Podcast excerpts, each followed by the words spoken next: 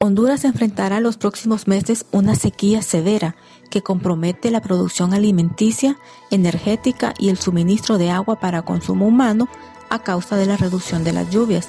Pero paradójicamente, el país es considerado uno con los mayores potenciales hídricos de la región. Bienvenidos a una nueva emisión de podcast de Proceso Digital y Departamento diecinueve, donde abordaremos el impacto que causará la sequía que se avecina. Y sí, en Honduras estamos en alerta máxima. COPECO emitió alerta en ciento cuarenta municipios y alerta amarilla en otros ciento uno municipios. ¿La causa? La sequía que provocará el fenómeno del Niño en Latinoamérica y, por supuesto, en Honduras. Pero ¿cómo es esto posible siendo Honduras una de las naciones más ricas en recursos hídricos de la región? Pues para empezar, Honduras tiene una configuración territorial bastante montañosa.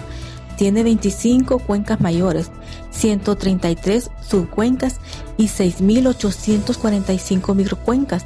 Sin embargo, el noventa por ciento del agua termina en los mares debido a la pobreza de la infraestructura para retener este líquido y utilizarlo después para diferentes usos.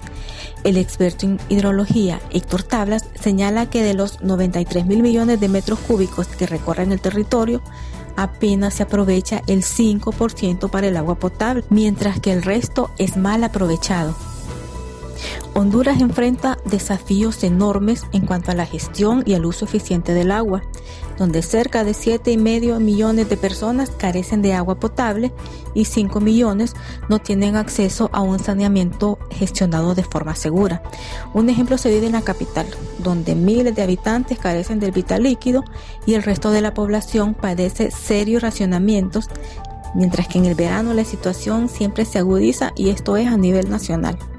Al no tener la infraestructura adecuada, simplemente el agua se desperdicia. Es por eso que cada vez se ve que es más urgente que Honduras desarrolle la plataforma del agua y sobre esta montar los proyectos productivos para la salud y para la industria para poder aprovechar este recurso. Una vez desarrollada una plataforma de agua, lo primero es la construcción de obras de infraestructura como represas de usos múltiples que además de almacenamiento vendrían a mejorar el medio ambiente y proveer energía.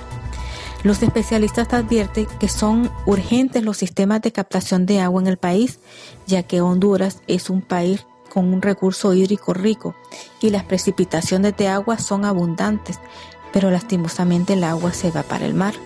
Los sistemas de riego son ineficientes, por eso en tiempos de sequía la situación se vuelve bastante crítica, especialmente para los agricultores que pierden sus cosechas cuando hay recursos que se puede aprovechar almacenándolo y los productores podrían tener agua durante todo el año. Los técnicos consultados por Proceso Digital recomiendan sistemas de captación y aprovechamiento de agua de lluvias, los denominados SCALL, los mismos que consisten en un diseño que permite interceptar, recolectar y almacenar el agua lluvia. El director ejecutivo de la Federación Nacional de Agricultores y Ganaderos de Honduras, FENAC, Guillermo Cerritos, destaca que es urgente que hayan políticas públicas que conduzcan a facilitar la irrigación de unas trescientas cuarenta mil hectáreas de tierra que son aptas para la inversión agrícola. La llegada de lo que COPECO denomina como el niño neutro es solo el comienzo. Los pronósticos apuntan a que la afectación del cambio climático afectará con los años en la cantidad y en las temperaturas, es decir, que si no se aprovecha ahorita el agua, después será demasiado tarde. En el reciente estudio sobre clima y desarrollo de Honduras del Banco Mundial, advierte que lo que se avecina será grave. Hablamos de reducción de los caudales de los ríos y de la recarga de los acuíferos, de la intrusión de agua salada, de la escasez de agua y de la interrupción del subabastecimiento. También se proyecta el aumento de la erosión y la disminución de la calidad y de la capacidad de almacenamiento de agua.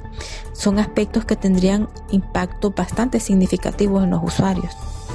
En este informe también se advierte que las sequías e inundaciones representan una amenaza importante para los medios de subsistencia de los hondureños, particularmente de los productores de los que habitan específicamente sectores altamente productivos como el Valle de Sula, así como otros sectores como el Corredor Seco, que históricamente han sido afectados por el cambio climático.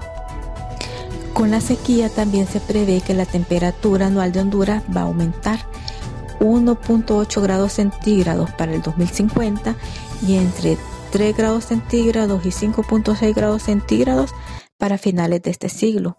Otro problema que apuntan los expertos es que el descuido, la deforestación y la contaminación de las cuencas están comprometiendo grandemente el recurso hídrico. En pocas palabras, lo que se escucha de, de forma muy común decir, que los ríos se están secando. ¿Y por qué debemos de ponerle atención a este tema? Pues la importancia del agua para Honduras es realmente vital. Según datos del Banco Mundial, el setenta y uno punto seis por ciento de las exportaciones, el treinta y tres por ciento de la generación de energía y el cuarenta y siete punto nueve por ciento de los empleos dependen del agua en Honduras.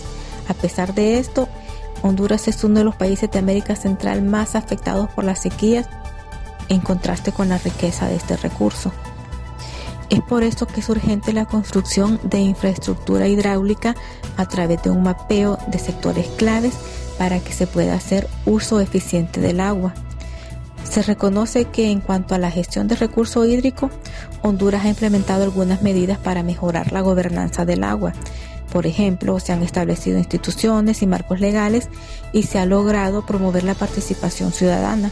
Sin embargo, persisten muchos desafíos en términos de falta de coordinación entre los actores involucrados. También subsiste la debilidad institucional y la falta de capacidad técnica para la gestión integrada del recurso hídrico. En conclusión, de parte del Estado se requieren políticas públicas que lleven a acciones concretas para crear la infraestructura necesaria, protección y la conservación de las cuencas y el cuidado y la reforestación del bosque. De igual forma, se requiere conciencia y responsabilidad de parte de la población para cuidar los recursos naturales y descartar prácticas que vayan en contra del medio ambiente.